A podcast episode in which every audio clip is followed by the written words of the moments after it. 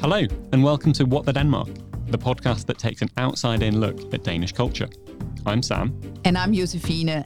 We're doing this episode today on Andelsbolig, which is sort of like cooperative housing in Denmark, and we're here today with two great guests. Yeah, we'll be diving into what exactly andelsboliger is. It's a way of basically sharing the cost of living in a space, but we'll also be looking at the co-op history in Denmark, which is absolutely fascinating and goes back many hundred years. Yes. So in the studio today, we have Stephanie.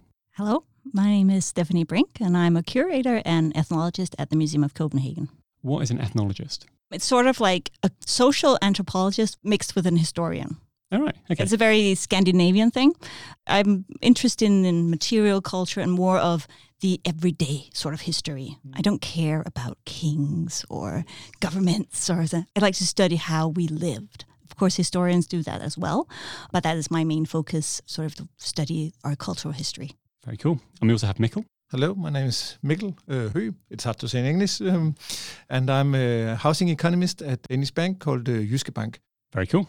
So, to get started, we should probably get some definitions out there. So, in Danish, this concept andelsbolig. What, what's the, the best English definition you can say? I think housing association or housing corporation. Yeah. We sometimes have to describe it when we have to get our bonds uh, rated. Mm-hmm. And uh, for these uh, rating bureaus, uh, Moody's and S&P, and so we call it corporate uh, houses actually. So um, Corporate house. Yeah, so I, I, think it's a known uh, word out there, but I don't know. Okay. Sometimes in Danish, I also think it's quite hard to explain yeah. what andelsbolig is sometimes. So I often say that you have to think of uh, andelsbolig as a corporation of funding a house. Okay. Also, because it's something it's shared, but it's not the same as shared housing. Mm. Yes, you don't live in the same house, but you share the cost of a housing estate. Is that correct? That's yes. correct. Also, because it's it originates from an idea that doesn't have anything to do with housing. It originates from a way to organize yourself economically if you were socially disadvantaged.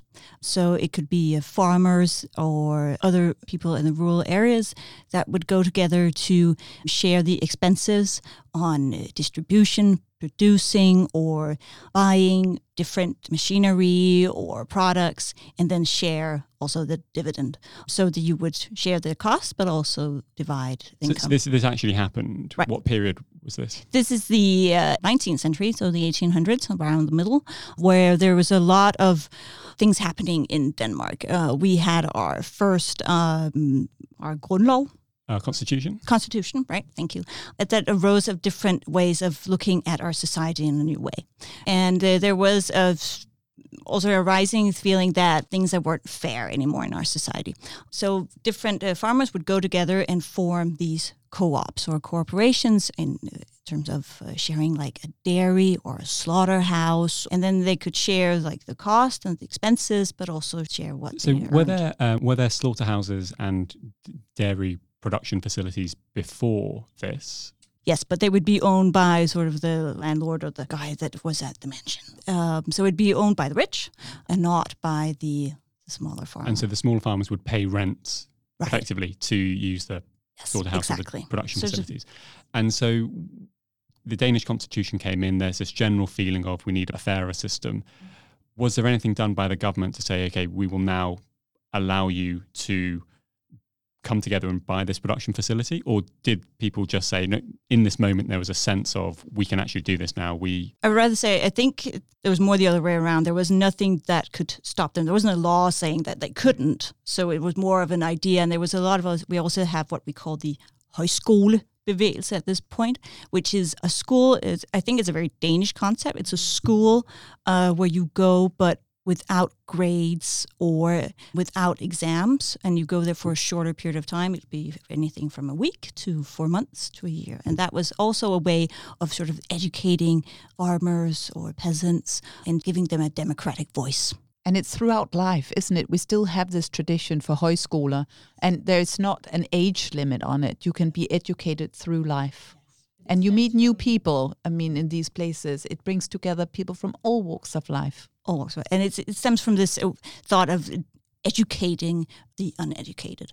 So I think there was a lot of ways in our society we're looking at um, ways of sort of uprising the little guy. So uh, on the other way around, I I think there wasn't anything that was to to stop this movement uh, more than the government actually made way for the movement. Mm.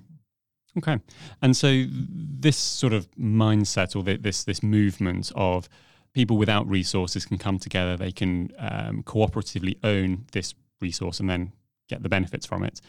When did that start to transition into housing? Well, this is quite a Copenhagen uh, thing. It spread out to the rest of Denmark, but it began in Copenhagen because in the middle of the um, 1800s, there was what we call uh, a demarcation line that sort of uh, was a border around the center of Copenhagen. That was demolished because it was a defense line that was way outdated. Uh, but you weren't allowed to build in this area called the demarcation area. Only uh, property that could quickly be removed in case there was uh, an invasion or an attack on the city.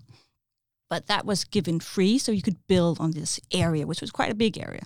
And a lot of property started to rise up. It was a bit of a circus where highest bidder would just construct housing that was small, it was close to each other, and it was a miserable housing condition. At the same time, you would have a lot of uh, people coming from the rural areas to the city hoping to get a job.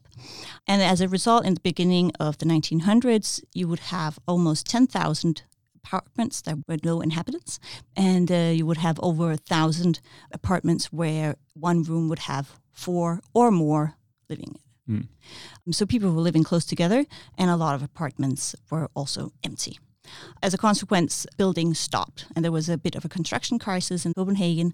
And a guy who was called Jens Christian Jensen, nicknamed Christian Housing Need or Housing uh, Shortage, he was the chairman of the Building Carpenters Guild, and he had a lot of unemployed members as a result of the construction crisis. And he thought, hmm, maybe I could actually use some of my members to build their own houses. They share the cost, but they can also own some of it. And that's why he then uh, founded Arbejdernes Andels uh, Boligbevægelse Fon- Forening, uh, which in, would translate to the Workers' um, Housing Association, I guess, in the beginning of the 20th century. And it worked at this point, some of these empty apartments were closely being filled, and there was a shortage of housing. And he managed to actually build a lot of apartments that the workers could own through this cooperative, and that's how it began. Incredible, actually, to think back that this one person has had such an important impact. Right, and he was how of we live course today. inspired by what he'd seen in the rural in, areas. in the other areas. Oh, interesting. And so that that core principle of a group of people are going to come together and they're going to each own a share of this bigger asset, in this case, a, a building. Is that, Mikkel, is, is that fundamentally how Andelsbolig still work today?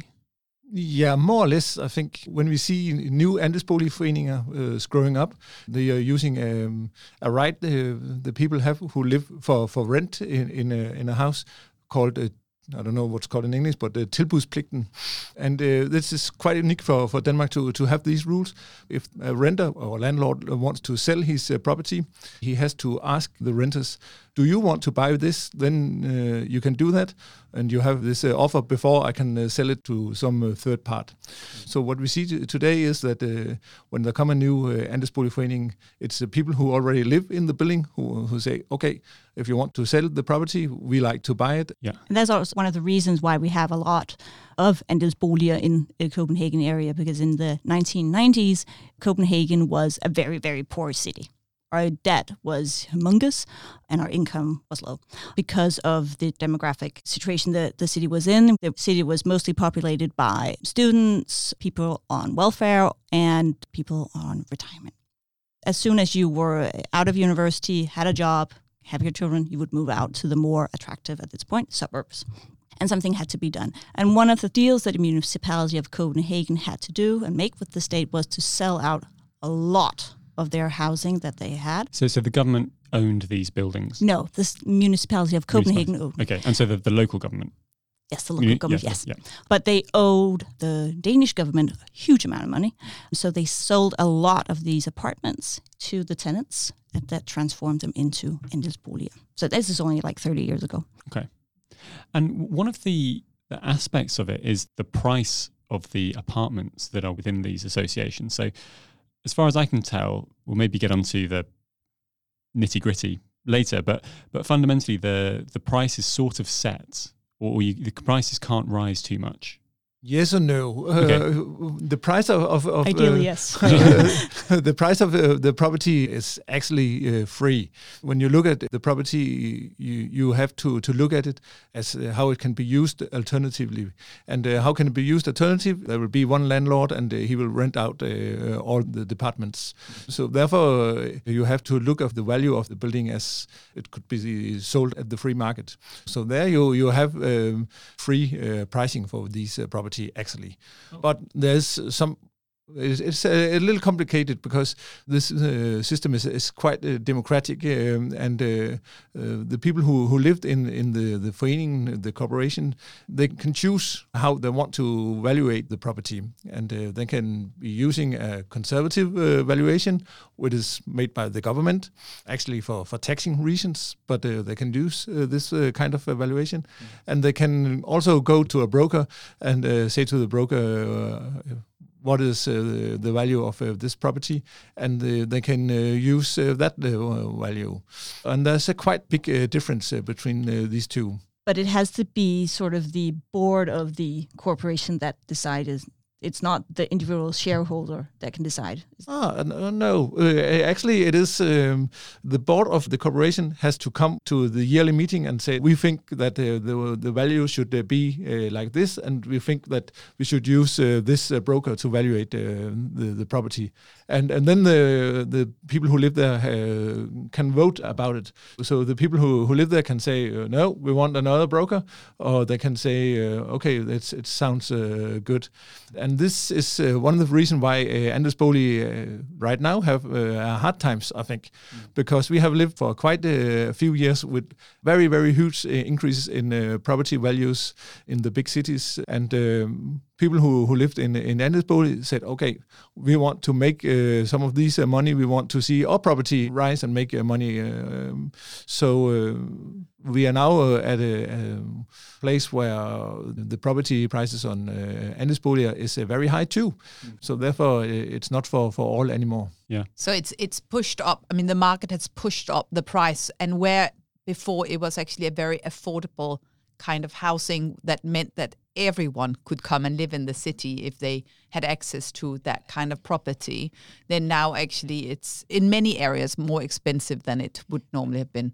Yes, but and in, interesting enough, because when it was founded, this idea of Andelsboliger, the idea was it was very democratic, like you said, one voice, one vote, and it was meant that everyone should be able to own be some of your own house, and now it's sort of transformed to. Um, how much profit can I make from my share? It's not very. Uh, It's not as cooperative. not as cooperative Yeah. as it was, and sort of not the idea of that everyone should be able to buy an apartment. there's a lot of people who, who wants to make uh, money uh, and uh, they can see that the other kind of uh, way of uh, owning properties are giving a lot of uh, money so so they want to but there are also every time uh, some uh, few people who is very very uh, idealistic about uh, uh, living in a, a, in an Andelsboli and they say oh no we, we have to think about uh, how our, our valuation is because uh, we want to to give this uh, housing uh, to to the next generation. Uh, and, and and it's uh, very interesting to look at uh, actually. It's a very sustainable way of thinking. People actually do think about the opportunity they had and wanting to make sure that they don't ruin that for the next generation. That's what how it should be. Because it's interesting. The, these uh, the associations they, they are not quite businesses, but they have a profit and loss. They have income. They have costs. And so when it comes to deciding, you know, if you want to say, I would like to live in this Andelsboli, you're actually becoming a member of this company, kind of a director of this company, almost You become a shareholder. a shareholder. yeah. And so and so if you're entering an association where it's run by people who have, as you say, run a lot of debts, they've done maybe lots of renovations or they've done things which have you know, lost money, then it's not just oh I'll pay X amount per month to live here. And I, I should just just check when you pay a monthly amount, that is for the upkeep of being part of the association. you also need to pay money to the bank if you have a mortgage. Is that correct? You have, the, you have these two. No, no, yes or no. It's quite complicated because the Andelsboligforening is a corporation of funding. So the corporation has a mortgage in a bank, but everybody who, who buys in in the corporation has to pay uh, some money for um, your share. So you have a mortgage in common, mm. and then if you want to borrow money for your share, you you have uh, not a mortgage, but you have a bank loan. Today, the board of the Forening has to come to the yearly meeting with a plan, and uh, they have to show uh, the people who live there we have uh, thought of uh, these uh, kind of developments uh, in the next five years. So they, they have to, to have an economic plan of how is things going the next years. And this is because we saw, what, 10, 15 years ago that it, some corporates would simply go bankrupt because you couldn't afford to pay the uh, yeah. initial. I'll give you an ex- example. So, um, so I live in a Andelsbolig, and um, we had our general meeting uh, a few months ago, and it was there was a discussion as to whether we should uh, renovate the windows because this is part of the common building, and it, it was decided: do we keep our old windows as they are, or do we uh, pay extra to get these new windows which are going to last longer, etc. And as a result of going for the new windows, I assume what would, yeah, what have happened is the association would have had to then go and get a loan, and as a result, everyone's monthly common rent has increased a bit. And so that's like a, a practical example, I think, of, of how it and it's yeah. So we've we've all sort of benefited from having these you know, communal windows, basically, or windows in everyone's across the property. And yeah. everyone could agree because basically well. that can be the issue. Obviously, yes. I mean, you bring a lot of uh, different people together in these. It was it was a fire it was a fiery debate as to whether but it should happen. it's always a fiery debate. Yeah. But I think isn't isn't common for all that they basically have this board of democratically elected residents. And so basically they are the decision power. But then you have a yearly meeting where everyone comes and where something is presented. For example, if you want new windows, and then everyone gets to have their vote. How often is the board elected? How often do you sit normally? You're, you're elected normally for, for two years, so you have this change in the board uh, when you have someone some who get elected every uh, year. Um, so you have a, a, change in the board uh, every year, you can say. So it's sort of separate years that it happens, so that there'll always be. But you can same. run for yeah. years. Yeah. There's no limit. You can sit for ten years. Yeah and there's no rules. You you don't have to to have a special education or, or something to to sit in this uh, these boards. So you could be uh, what you could call a, a normal guy and uh, be the head of this uh, corporation, and then you you actually is uh, the chairman of huge uh, property. But you have been the head of a board you mentioned Mikkel yourself. How long did you do that and what was your experiences being that person? When i was studying um, i uh, had the, the possibility to buy in a corporation for students. And uh, it was uh, in the start of this of thousands. Then it, it was uh, quite nice. I think we, it was i was almost 20 or 18 and 19 years old. And uh, I was uh, elected to chairman for this uh, property. And uh, at that time, it was a property for 56 million, um, uh, I remember. So it was a huge um, responsibility for a young guy um, to, to say, okay. So at 19, you're in charge of you know, several million dollars worth yeah. of property. Yes. Yeah. Then I was uh, studying economy, so I had a huge uh, idea of uh, how to, to do this and do that. So uh, what was happening was that uh, I was taking my bike to the banks and uh, have a meeting with them and change the mortgage, and um, it was a good time. Um, but but what also happened is that I was the only chairman in, in this um, corporation's history who actually could set the monthly rent down. So people loved me. Yeah. well, can we maybe talk a little bit about the the price of the apartments? Because uh, so we've got some friends who live in there's like two apartment blocks and one of them is Andels and one of them is free market. And it's basically twice the price in the private market. Is that sort of historically what the difference has been between the cost of apartments You can say. I think it sounds. Uh, actually, uh, I found it sounds that the the, the difference between uh, you say uh, it was double or more or less. Yeah. I think it's, it sounds as a small gap. Sometimes uh, you can uh, see um, the difference would be both the three or four times. We started What the Denmark because there were various things about life in Denmark that we didn't understand. The duvets, the humour, jumping into the ocean in the middle of winter, one thing that I wasn't expecting is that Denmark needs international people to move here and work. Being a small country, there's only so much tech and other talent that's available, and lots of aspiring Danish companies are actively trying to hire internationals. These companies typically work in English, often are doing something interesting, and working for them means you get to live in one of the happiest countries in the world. If listening to What the Denmark has piqued your interest in the country, and go and check out the State of Denmark's website. There you can sign up to job alerts from Danish companies looking for internationals and read more about what your everyday life in Denmark could be like. Head to www.state-of-denmark.com forward slash WTD. That is quite a mouthful. The link is also in the show notes. Now, back to the show.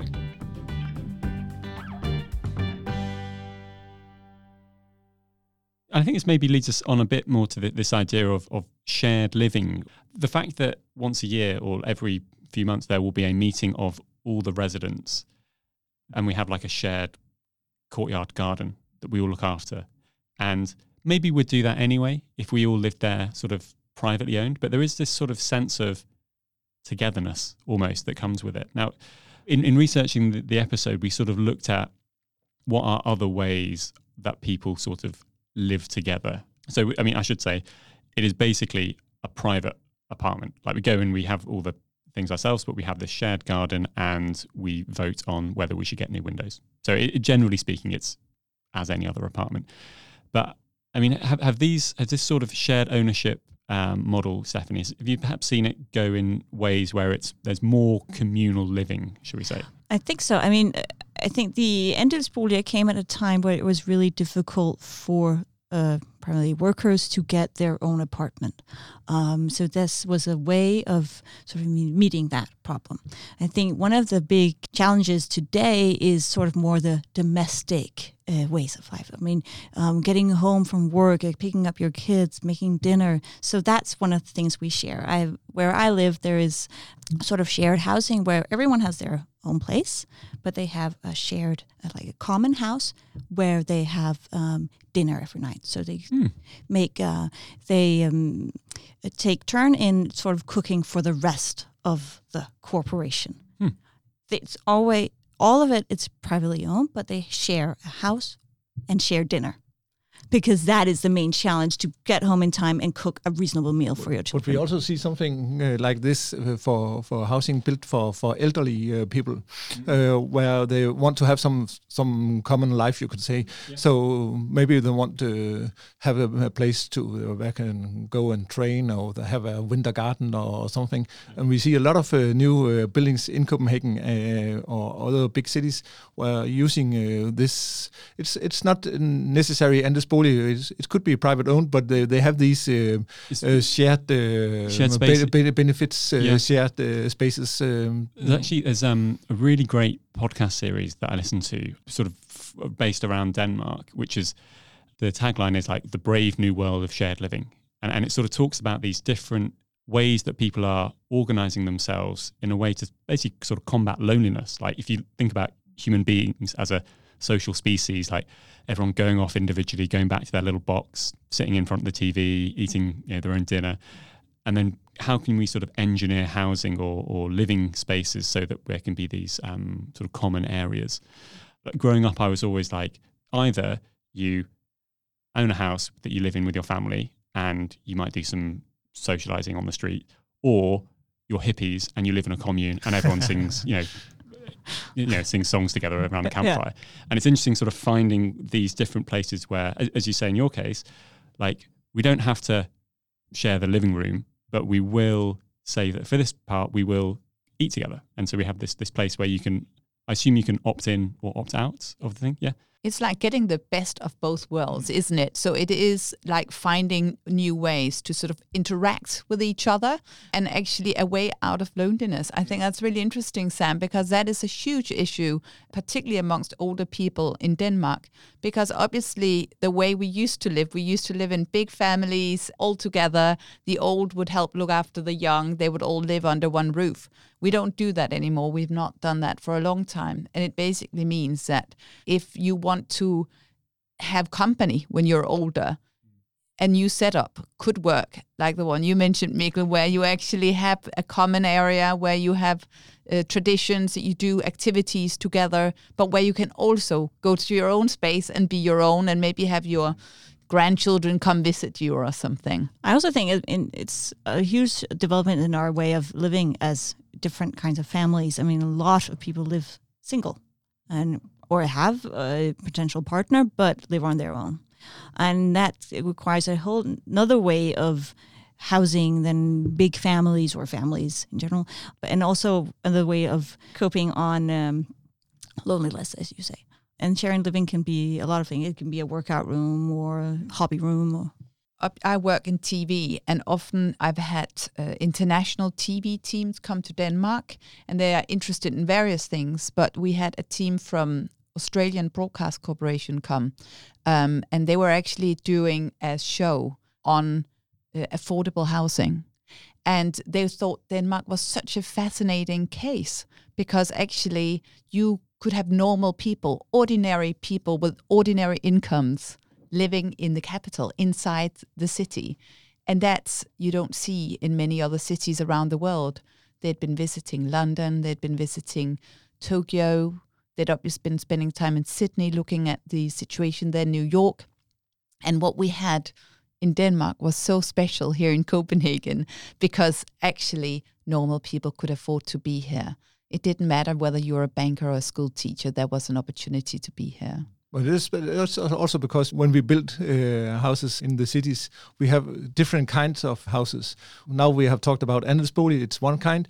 We have private houses, but we also have uh, these uh, subsidized uh, houses, which is quite unique. And uh, nowadays, if you want to buy or, or build um, private uh, houses, you also have to build some subsidized houses. Yeah, I think we have that as um, I think I think that's, I think that's in the UK as well. This idea that you have, yeah, if you as you say, if you're going to do an apartment block, that needs to not just be for yeah, affordable housing. They have different different rates. Yeah, but today, if you want yeah. to, to develop, uh, you have uh, some land. You want to to, to develop uh, houses. You you have to to, to let the twenty five uh, percent of uh, this um, area be uh, subsidized houses. Yeah. Would you say that the cities in Denmark are still affordable for normal people? And, and, and, how would you measure that? It's important to because uh, the, the, the debate uh, right now is that we need more affordable houses in, in the cities.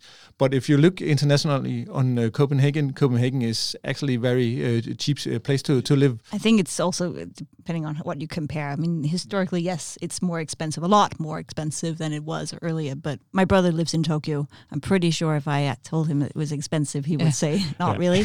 Like when I say, "Wake up, sister." yeah, but I tell him an apartment's so small, he would say, "Really?" Uh, and if I say that we're building a skyscraper, he would say that tiny house in the corner.